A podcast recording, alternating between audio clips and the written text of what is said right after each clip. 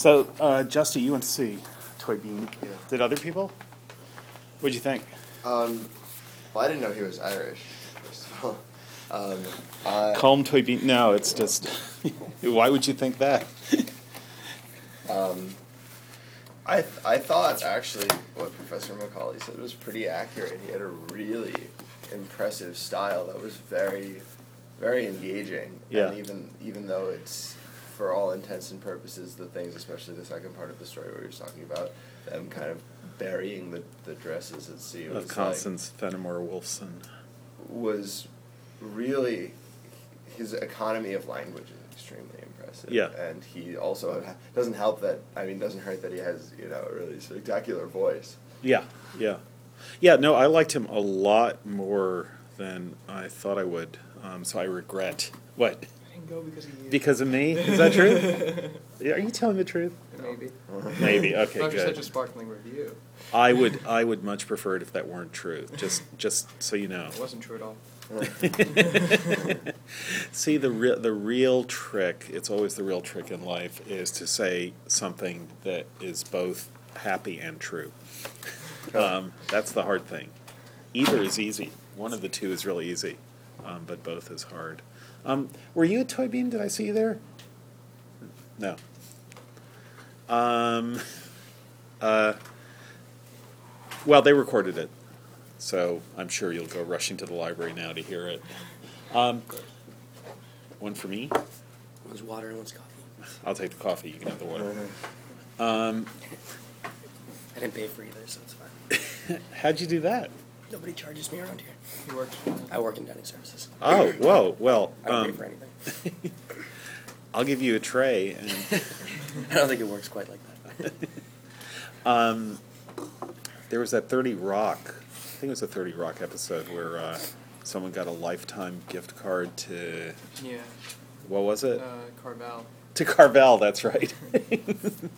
um, yeah, and, and they used it up um, because it was just ice cream for everyone. they, they were unclear on the concept.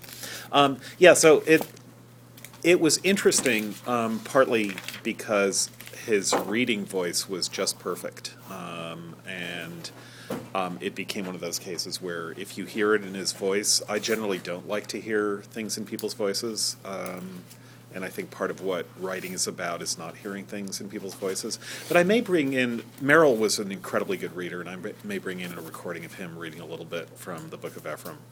Um, um, Merrill was also an incredibly good mimic, and he could do the voices of uh, the different characters, including Auden, um, uh, really well.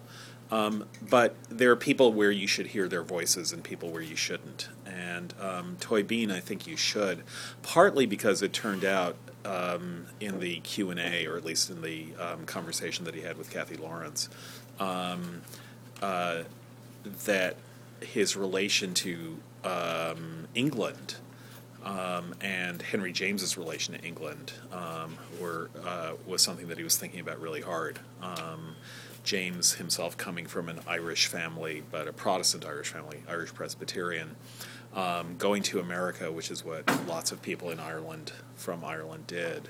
But then James returning to England um, and um, all sorts of com- complexity and complication because of that. Um, Oh, wait, wasn't he American in some way? he was born in uh, James was born in America. I believe his father was. In fact, I'm certain his father was Henry James Sr. Um, but his family came to America from Ireland the generation before that. They were actually once, I believe, that James's grandfather. I think it was his grandfather. I'm pretty sure it was his grandfather. Was um, for a while the richest man in America. Um, and then James's father lost all their money. Um, James's father just spent all his time reading and writing philosophy, and he's actually um, not an uninteresting um, intellectual figure, Henry James Sr. Um, but uh, all the money disappeared, um, which is one reason that um, Toibin was uh, talking about James's terrible play. It's actually not that terrible, but it is terrible. Called Guy Domville, which got booed off the stage. And uh, the reason James was writing a play is that that's where the money went. That's where the money was, was in theater. It's like movies now. Well, and according to Colm Toibin, because he wanted more than just he wanted to see his audience. Yeah, yeah, that I'm not sure how true that is. Um, you can't really trust James's letters, um, which people do, um, because James was an incredibly social person. He was also incredibly private. That's what Toibin was was uh, pushing on the privacy part of James, which is right.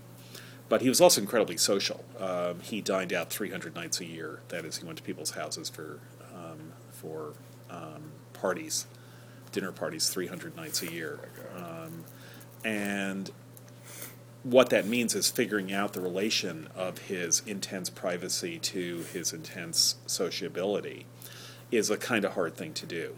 And I think what Toibin may have done too much of in the book. I mean, what was striking about the readings he did yesterday were they were great, but they didn't sound at all like Henry James. And it was like someone not Henry James writing a novel about someone like Henry James. Um, and you would think that James would be incredibly well defended against anyone who was not who didn't write like Henry James writing about him. Um, but um, um, what that meant was that Toibin was using a kind of social, public, um, what people are like to other people kind of narrative language to talk about um, James when he was alone and um, private. Um, and so, you know, there's a little bit of a ghost story in it with the um, really dazzling scene, the second one that he read about.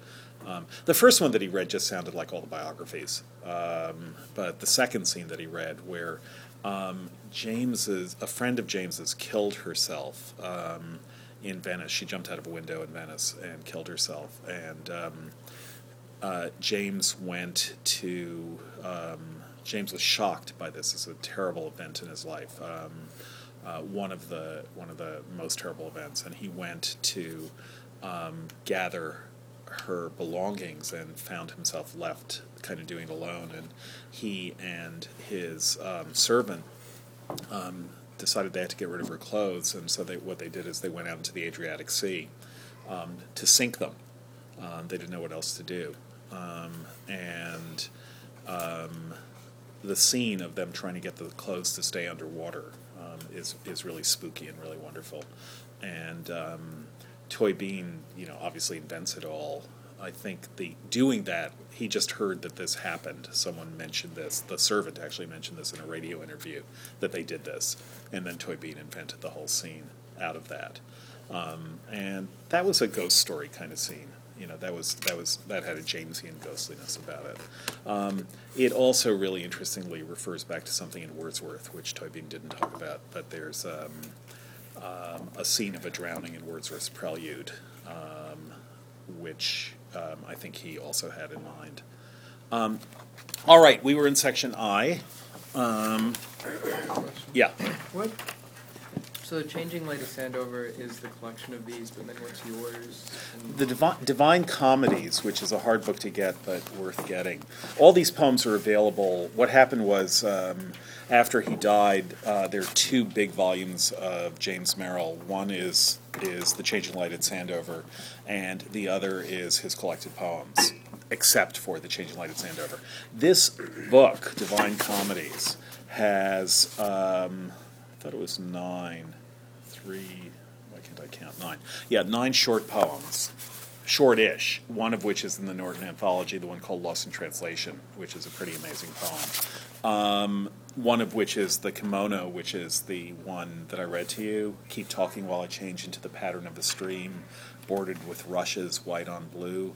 Um, one is the will, which is the one where he tells how he lost the novel in a taxi, um, and section A says "cf the will." Um, all of these poems, although they are all standalones, um, in one way or another, they raise thematic issues that are going to be picked up by the Book of Ephraim. So this book has an integrity that's been lost, and it's not a major loss, but it's been lost when he decided to publish the whole thing as a trilogy, The Changing Light at Sandover. And then his literary executors, after he died, um, put all the other poems into the other book. And um, the one thing that's lost, in, essentially, is this table of contents would allow you to reconstruct how this book first came out. Um, but just to give you an example, I, I know your hands up, Ben, but um, a poem I used to teach a lot and that people love, but there just isn't um, enough, there's just no time, is a poem called McKane's Falls. Um, and I'll just read you the end of it. Um, it's um, basically um, it's about two gold miners and um, the stream that they pan for gold in. Yeah, I'm going to read you two sections from it. Section one, um, there's an introduction, then section one is um, the stream itself talking. And the stream says in a sonnet Since being gelded of my gold, gray moods, black moods come over me. Where's my old sparkle? Of late I felt so rushed, so cold.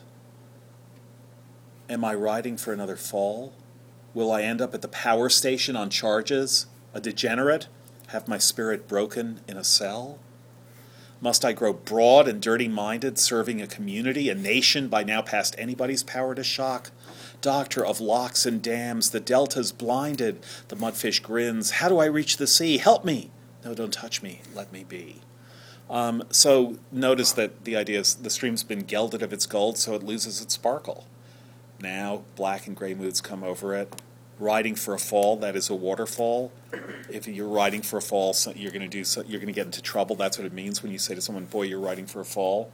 In this case, it'll be a waterfall, which will then be used for hydroelectric power. That is, will I end up at the power station, like the police station, but the power station on charges? The book, a degenerate. Have my spirit broken in a cell? That would be a battery, a dry cell. Um, okay, and then the last part of the poem, which is just spectacularly beautiful. Um, Come live within me, said the waterfall.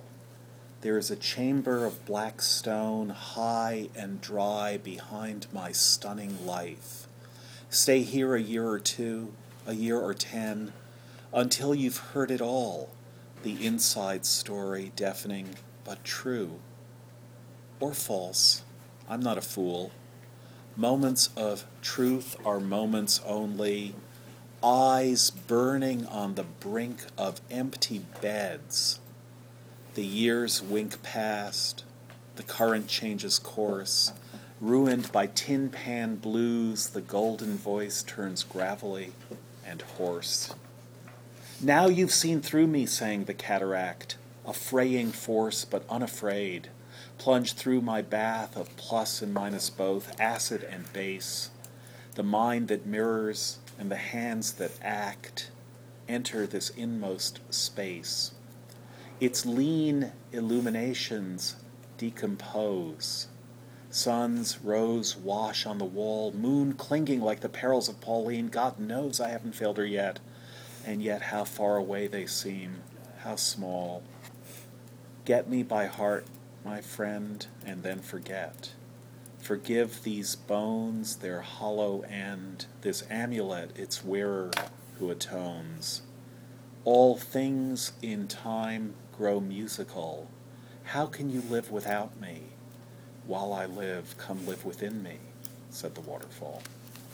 So it's um, worth many readings and worth teasing out. But just the, I think a first reading, you should be able to hear just the beauty of that. All things in time grow musical. Um, so when you get to the end of the book of Ephraim, and you look at the ancient, ageless woman of the world, she's seen us. She is not particular. Everyone gets her injured, musical. Why do you no longer come to me? To which there's no reply, for here we are. Um, so these poems have a particular relation to the book of Ephraim. Um, if you want, I'll just scan the table of contents and put it up on Latte, um, and so so you can um, put them together when and if you like. Ben, you were gonna. Yeah, I, actually, but I just wanted to stop you before we got too far into this poem. Okay. Uh, about sort of about the book assignment. Yes. In section Q. Yeah. I was looking at the the third quote by uh, Maya Deren. Yes. I, I looked into it, and apparently there's a book It only says Divine Horseman here. Yeah, that's the name of the book. There's a book and a movie. Yeah, Both you of could- which start with Divine Horseman, but the second half is different. Yeah, so the movie, she was a, remember, she's the doyen of our, our of our experimental film. She's a filmmaker. You can get, they have Maya Deren's films in the library. Yeah. is it Um, worth? My question was: Is it worth my time to Yeah, watch the movie? I think it is. Well, it's it's actually a bunch of movies. They're all short. Um, it's not one movie of the, under this time. It is, but I think that movie is, if I recall correctly, it's about twenty minutes long. No, it's good. Um, I don't remember, but I think it is. I don't have two hours. so- Um, but um, there's also the movie Ritual in Transfigured Time, which um, JM describes, which is also on that on that DVD. Um, that's the one. Do people remember this description? It's um, I think it's an L. Um, no, it's not. Uh, it's an M, um, which we'll look at. But um, this is uh, the second page of M um, the last paragraph. Film buffs may recall the closing scene of Maya's ritual in Transfigured Time. And then here's a description of what happens in that movie, and it's a very accurate one. The young white actress, gowned and veiled in black, walks out into a calm, shining sea. It covers her. Then, downward on the screen, feet first in phosphorescent negative, glides her stilled person. So, do people know what he would mean by phosphorescent negative? This is this is knowledge that will be lost very soon. But do people know what negatives are? Yeah. What are they? Uh, it's for film. When you take a picture, it's the opposite because when you develop it, um, the dark, like the light parts of the film will get dark, and the dark parts of the film will get light. Yeah. Because the dark parts block the light from the Seems like picture. like a mirror thing. also. Yeah, it's a it's a reversal of the spectrum. Um, and in black and white photos, and all her movies are black and white, it's just a reversal of light and dark. So h- everyone knows that. Is this t- something that you all have? Have you ever seen negatives? They must be I've- reproduced in I various used to, things. I did, I took a class on black and white photography, so I've worked in a dark room developing negatives. Yeah. Um, people know what a darkroom is. Yeah, they're in movies. Um, so, um, yeah. So what happens in the movie is that the young white actress, um, the film turns into um, a projection of its negative. So the, the young white actress. Um, gowned and veiled in black, walks out into a calm, shining sea. It covers her. Then, downward on the screen, feet first in phosphorescent negative, glides her stilled person, a black bride. Um, so a bride to herself, her own negative is a bride to herself, but also a bride to Erzulie. Um, who is Erzulie? Do people remember? So go back to D because Erzulie is actually important. Um, if you look um, at Deren, Eleonora, Maya, 1917 to 61, doyen of our American experimental film. People know what the word doyen means? Just said Dianu. I'm not even going to look it up. Um, doyen is the feminine form of dean. So it's basically the um, leader of this movement. Um, so if she were male, she would be dean of our experimental, of our American experimental film. But she's um, properly, you say doyen for a woman. Um, doyen of our American experimental film. Mistress, moreover, of a lifestyle not for 20 years to seem conventional. That is not until the 70s would she seem conventional when everyone lived that way.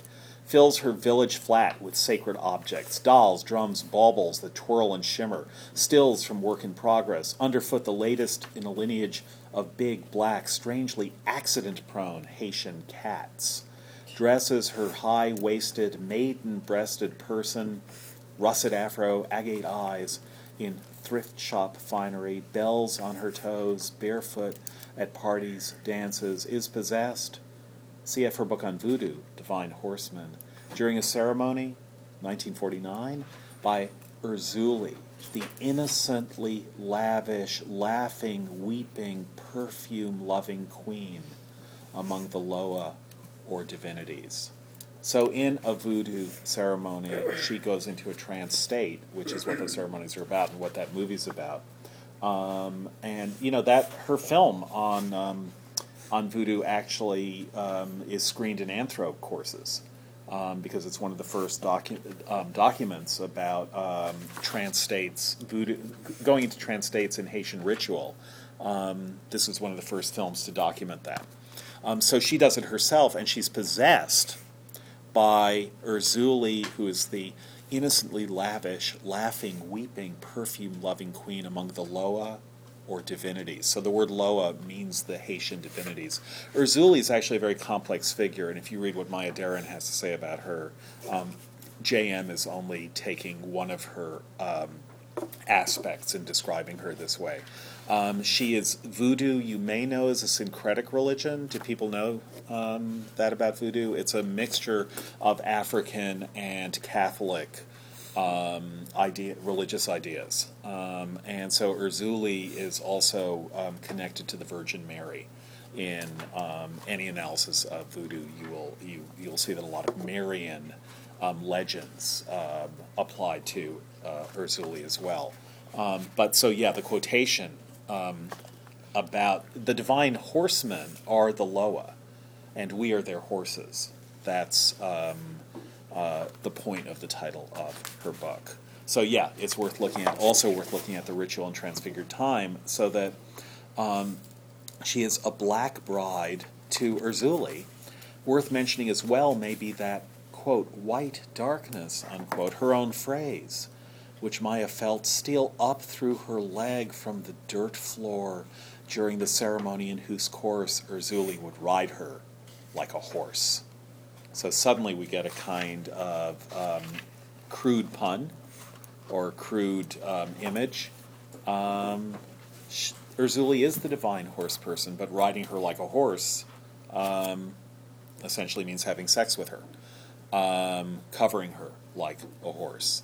So all of these things come together. We'll get back to Maya's dream, but let's just finish. We're still trying to figure out all the things that Ephraim could be. We looked at how um, he worries that their code can be broken to smithereens and how that is setting up a series of images here, which actually have to do with the dangers of um, radioactivity and of nuclear war, um, of um, what's happening to the environment, which is um, a large theme in the Book of Ephraim, um, and the genetic damage that it's doing. So here's a book about reincarnation, but it also turns out to be, to quote section F, which is one of the great sections, Narcissus bent above the gene pool. Um, Narcissus bent above the pool, what's that a reference to? Legend of Narcissus. Yeah, in which, He is always staring at his own reflection. and falls in love with his own reflection in a pool of water. Sorry? And then kills himself. Well, then pines away and dies. Sorry? I was just saying waste away. wastes away and dies um, and turns into a flower. Um, so Merrill takes that as what we did was Narcissus bent above the gene pool. Um, seeing ourselves reflected in the gene pool, well, that would be an idea of what a standard view of having children is about. It's the view of Shakespeare in the first 20 sonnets, which is you are old, you must die, but you can perpetuate yourself in the children who reflect you. That's the only way to immortalize yourselves. Um, yourself, he says to the young man in that document of gay or homoerotic love. Um, so, that, so why do people have children? Well, out of narcissism.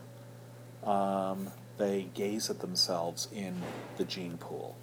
Um, so that's um, part of, um, again, a whole train. I mean, the, the weaving together of different um, thematic uh, strands of imagery in the Book of Ephraim is something that we're only scratching the surface of on, in the mirror that is this book. Um, but again, if you think of Narcissus bent above the gene pool, think of the genes as like scratches in the mirror.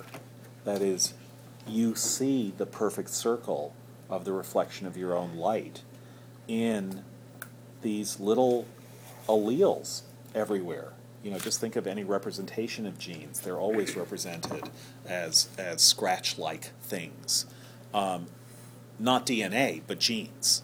They're always their pictorial representation is always scratch-like. So Narcissus, bent above the gene pool, is seeing his own reflection in its perfect circle perfection, um, simply among all the randomness of um, human traits or primate traits, since that's the section about Miranda, who is who? Who's Miranda? She's the chimp. Um, Miranda the chimp. Um, and um, so, so looking at your reflection in the gene pool, well, that's that's where humans find meaning. In others, you could say, in being human. But if the gene pool is being mutated beyond recognition by agents breaking your code to smithereens, um, well, that's one of the dangers that calls for the boldest prose reportage, the baldest prose reportage. Yeah, Ben. I mean, I, was, I kind of read it as Narcissus bent over the gene pool is mankind enamored with our Yeah. our, our knowledge and mastery over genetics. Yeah. The kind of thing that leads to, you know, the eugenics project. Right, and yeah. Things like that. Yeah, yeah. It's always both and in Merrill. And yeah, I think that's right. Yeah. I mean, that could also, that explanation, I think, also works for the breaking, agents breaking the code, because, um, once you understand, like, how genes work, then you can start to manipulate them. Right, exactly. Um, and this is just the beginning of recombinant DNA um, research is going on just then. Yeah. No. Oh, okay. So, um, we now scare him with flippancies. Do you want to lose me? Well, you could. Agents can break our code to smithereens. How Kafka. Please, oh, please. Says, this is section I, um, says um, Ephraim, whereupon the cup went dead. And since then, no response, hard as we've tried. Now, the cup went dead. Um, what's that a little bit of a play on what usually goes dead? The phone. The phone goes dead. Yeah, people too. But the phone, yeah. Whereupon the line went dead or the phone went dead. Does the cup go dry too or something? A cup can go dry, yeah. Uh, That's not an idiomatic expression. No, Oh, okay. not quite. But it is. Um, remember, if you rinse the cup with rum for Hans, only his eyes burn. As at this moment do my own, says J.M. Um, at any rate, the cup went dead means it's not moving. So they say, "Oh, how Kafka! Please, oh, please," says Ephraim, and then they have their hands on the cup, but nothing happens. Um, earlier, Ephraim has complained about Simpson wasting at our cup precious long distance minutes. Don't hang up. So, um, the idea that the cup is the replacement of the telephone is that's something we've already looked at. Now, strangers to the village, did we even have a telephone? Who needed one? We had each other for communication and all the rest. But now, the cup has gone dead. So whereupon the cup went dead, and since then no response, hard as we've tried. And so I just thought I'd winding up lamely. So who says, and so I just thought I'd Jam. jam to Tom. to Tom, his ex shrink, winding up lamely. Quite, the doctor said, exuding insight. There's a phrase you may have heard for what you and David do. We call folie à deux, which means what? Craziness too? Yeah. So it basically means when two people um, have the same crazy. Um, the idea of codependency comes out of this, but it's like um, here's a person with crazy ideas, and oh no, their spouse has the same crazy ideas. Uh, they're not giving each other reality checks, quite the It's reverse. called love. Um, yeah. So, there's a phrase you may have heard for what you and David do. We call folie à deux harmless.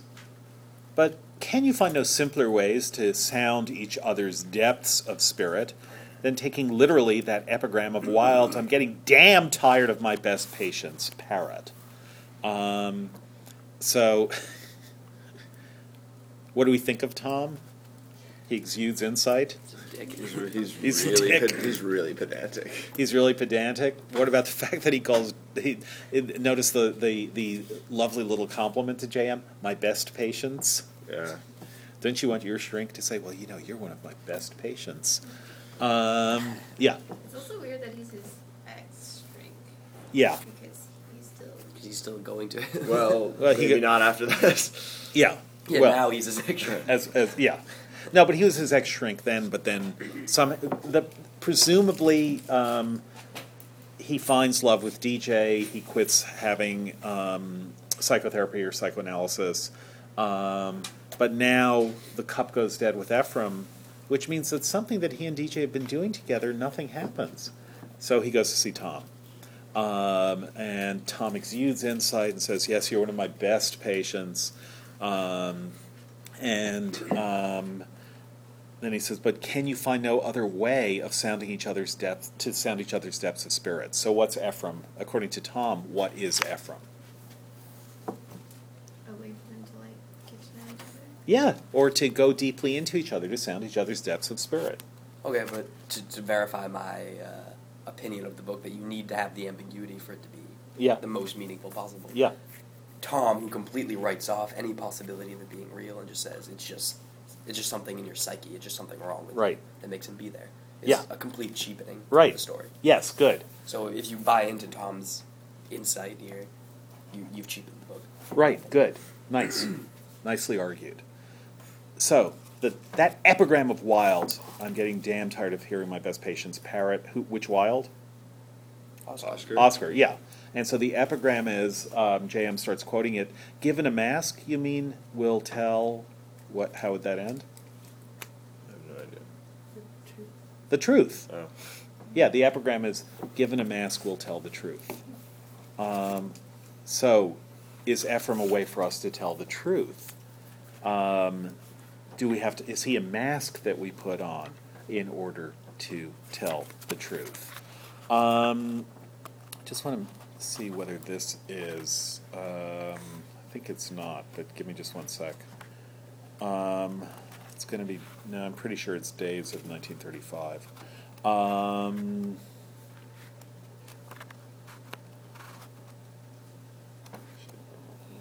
no. Um, there's another poem of Merrill's. It's Days of 1964. That's the poem, which ends with the line, um, "And she was and um, she was masked as who was not in something in love."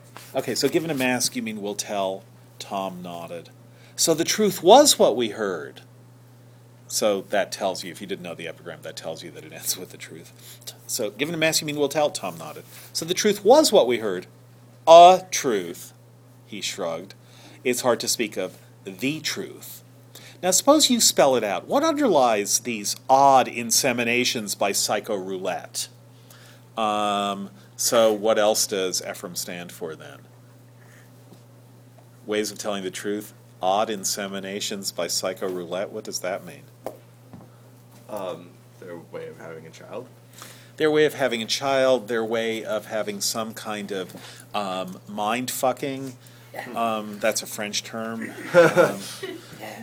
it's, it's just like fart means wax in German. Um, Did not know that. now you know. Um, in in uh, the Renaissance poetry class, I taught the um, wonderful poem whose whose most important couplet is. I'll bring the poem in. It's worth it. Um, so odd inseminations by psycho roulette. Yeah, there's some kind of um, not physical but mental sex going on um, with its with randomness, a kind of strange threesomeness about it. Um, both of them remember that DJ will be jealous of JM and Ephraim at one point. Um, so it's all Freud very famously said that he's used to seeing all sexual relations as occurring between four people. Um, that is the two people who are actually physically having sex and um, The two people that each of them are thinking about. yeah, um, but in that case, in, in specific, the parental figures that they're thinking about. Let's But say their mothers. so, so for them, it would be But yeah. Shouldn't that be six. No, because you're only thinking about the one parent, according to Freud, that you're thinking about. That would just be disgusting. Yeah. Um, so, um, so that would partly be the spin spin the wheel and see see where it goes. Um, what is um, what did I read right over and that we all missed? What crucial word in the stanza beginning given a mask?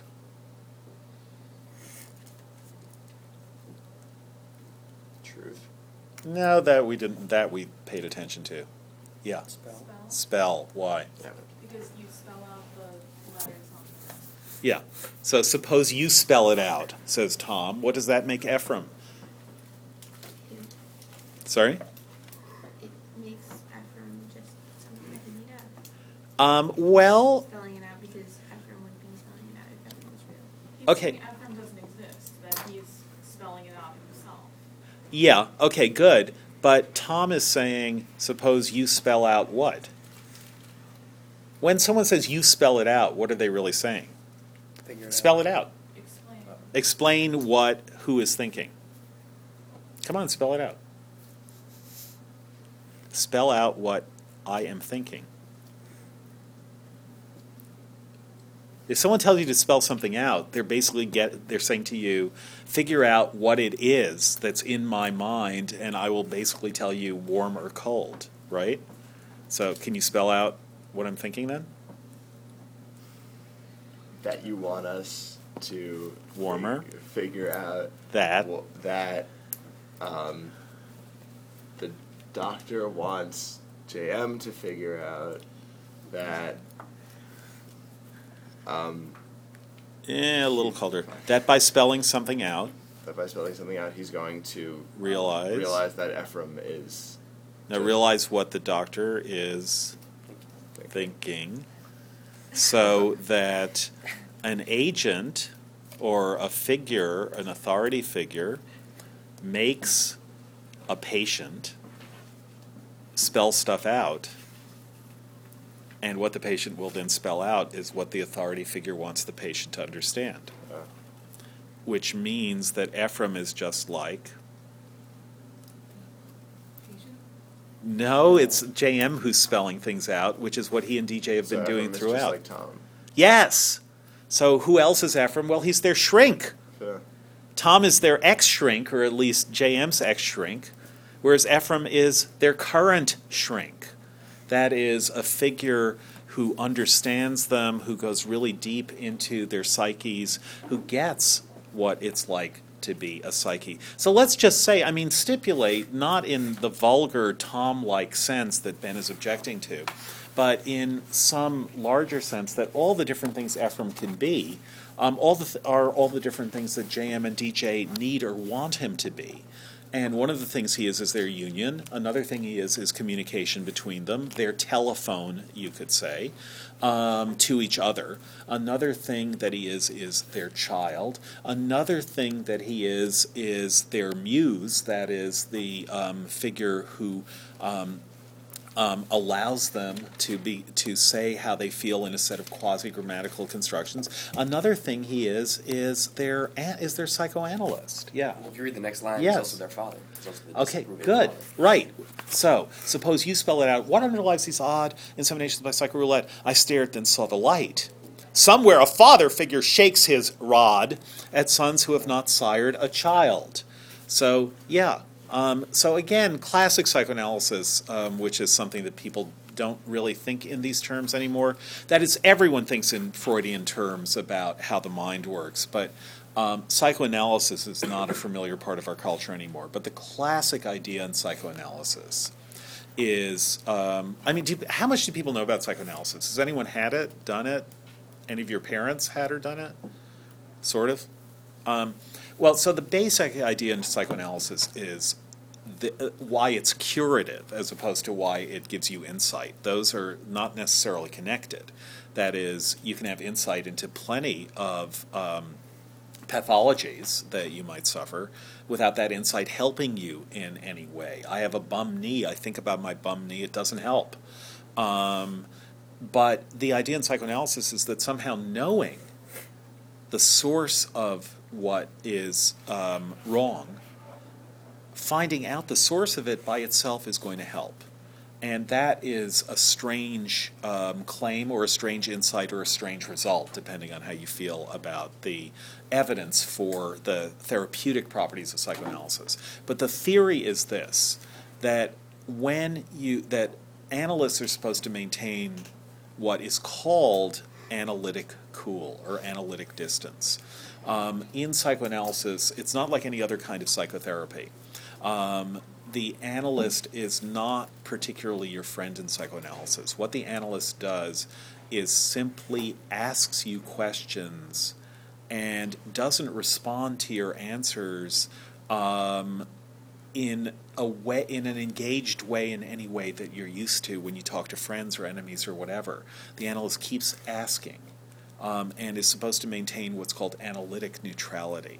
And what happens in the course of an analysis is you start thinking of your analyst as messing with you in just the way your parents messed with you at their worst.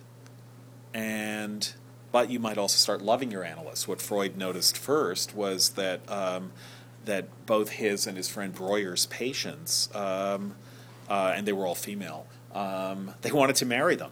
Um, and um, if you've ever had a crush on a doctor, that's um, a version of what Freud is talking about. It's called the transference.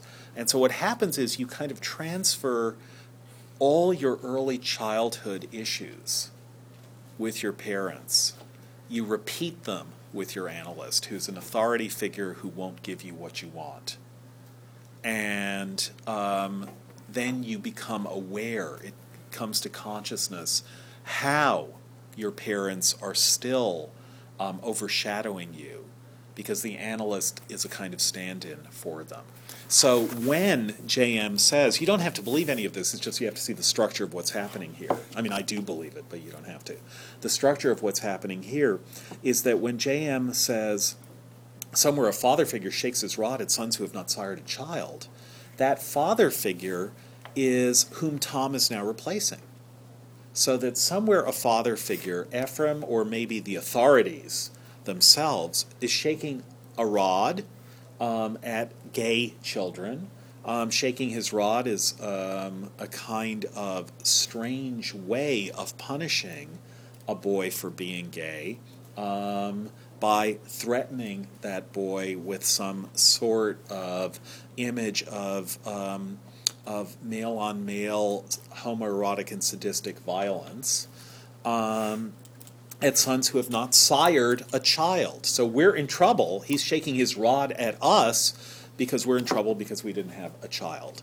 So that's what's all going on. And Tom himself is making them understand it this way. Um, so Ephraim is an analyst who's replacing, but therefore is a metaphor for the father who is angry at these boys for being gay. Notice it's two boys, one father. So it's almost there's there's um, a sense that Ephraim is standing for both their fathers, um, and a way which he will in the novel also, by the way, or that is to say, in the novel, um, both their fathers get compressed into one figure. Um, figuring out what happens in the novel is really hard, and we're not going to spend much time doing it. Um, but um, um, if you look again at section D, or you don't have to look, I'll just tell you.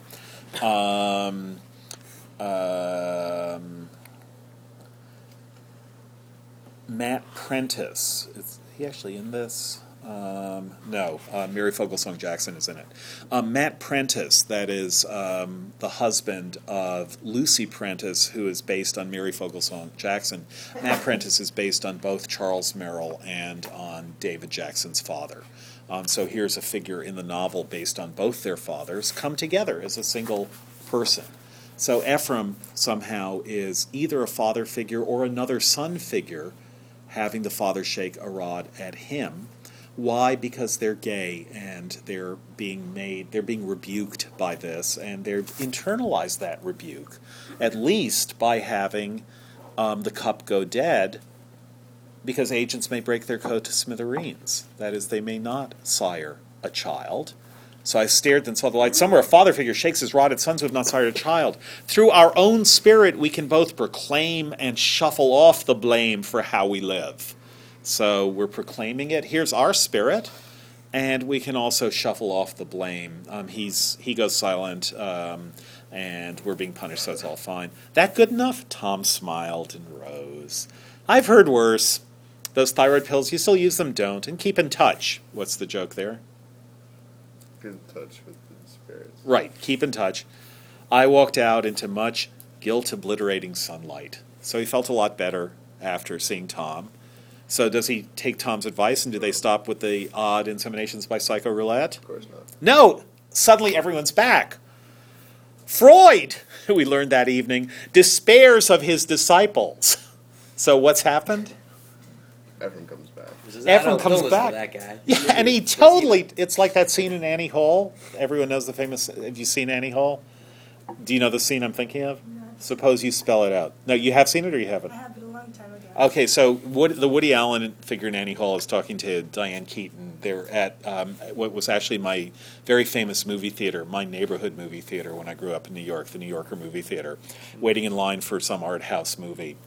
And um, I do remember this So- can explain so Woody Allen is explaining, as men do to women in the mid 70s, to Diane Keaton what the intellectual truth is about the work of Marshall McLuhan. Who do people know who he is? Um, he's the person who first did this. He, he, he did this amazing analysis of TV. Um, he's one of the great great cultural theorists of the 20th century, and his most famous um, gnomic message is the medium is the message. Um, and his great book is a book called Understanding Media. It sort of started the whole um, the whole idea of film and TV and uh, later internet studies. He died about 10 years ago. At any rate, so um, Woody Allen is explaining Marshall McLuhan's ideas to Diane Keaton. Um, and you know he's sort of sputtering that people don't understand these ideas, but he, Woody Allen, really understands them. Um, and there's a tall guy standing next to them who then turns to Woody Allen and he says, Well, I am Marshall McLuhan, and let me tell you, you got it all wrong. Um, so that's kind of what's happening here. Here's Tom giving his opinion, his, his shrewd analytic ideas about what's going on between DJ and JM.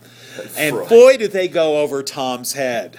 Because Freud despairs of his disciples. Freud says, Tom, God, what is wrong with him? He's my disciple. That's the best I can do. Is Yeah. the little thyroid thing, is that like an implication that he's just hallucinating? No, I think it's just the kind of thing doctors always say to you when they wind up. You know, it's like everything's. So, I mean, it's a typical um, doctor thing to reassure you, which is, yeah, you've been living on these pills. Actually, you don't need them anymore. You know, and it's casual. It makes casual things that people worry about. It's a, it's a kind of, a, it's a nice little medical technique. Um, and you always feel better when a doctor tells you to stop using something you're using. Um, that you kind of feel ambivalent about anyhow. So it's it, that that's I don't I wouldn't make much of that. I think it's just a gesture. Um, so Freud despairs of his disciples and says, "Bitte nie zu aufgeben the key to your own natures." That's as good as their German gets. Remember? Um, uh, anyone know? Please never give up the key to your own natures. Um, but that's about as much German as um, as DJ can muster, presumably. Um, we felt clouds disperse on all sides. Our beloved friend was back with us. We'd think some other time about the hour with Tom. Nonchalance that would extend, would gradually extend over a widening area. And then the passage that we looked at. Um, the um, thing I think just quickly worth looking at is Maya's dream, and we'll we'll continue with this on Monday, but just start with section M. Um, so far, what we we now have various things that Ephraim is standing for all at the same time. Their child, their love, their union, their way of communicating with each other, their way of sounding each other's depths of spirit, their analyst, their parent, um, their um, sense of being together, um, their approving good parent rather than the evil parent who is shaking a rod at them. And then Maya has a dream. Maya in the city has a dream.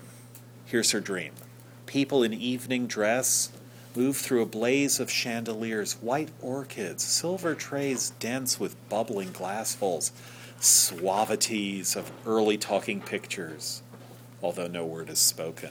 Such a great line. Suavities of early talking pictures. So 1930s parties in 1930s movies. Um, although no word is spoken. One she seems to know has joined her, radiant with his wish to please. She is a girl again, his fire clear eyes turning her beautiful, limber, wise, except that she alone wears mourning weeds that weigh unbearably. So she's all in black, wearing mor- mourning weeds. Weeds is a word for clothing um, and usually used for mourning. Um, mourning kind of clothing. It's a. It's not weeds as in things that grow in profusion um, that weigh unbearably until he leads her to a spring or source. Oh, wonder! In whose shining depths her gown turns white, her jet to diamonds, and black veil to bridal snow. Her features are unchanged, yet her pale skin is black with glowing nostrils, a not yet printed self. So that's all bringing up the idea of the negative. Then it is time to go. Long trials his eyes convey must intervene before they meet again. A first, last kiss and fade out. Dream? She wakes from it in bliss. So, what does that turn out to mean?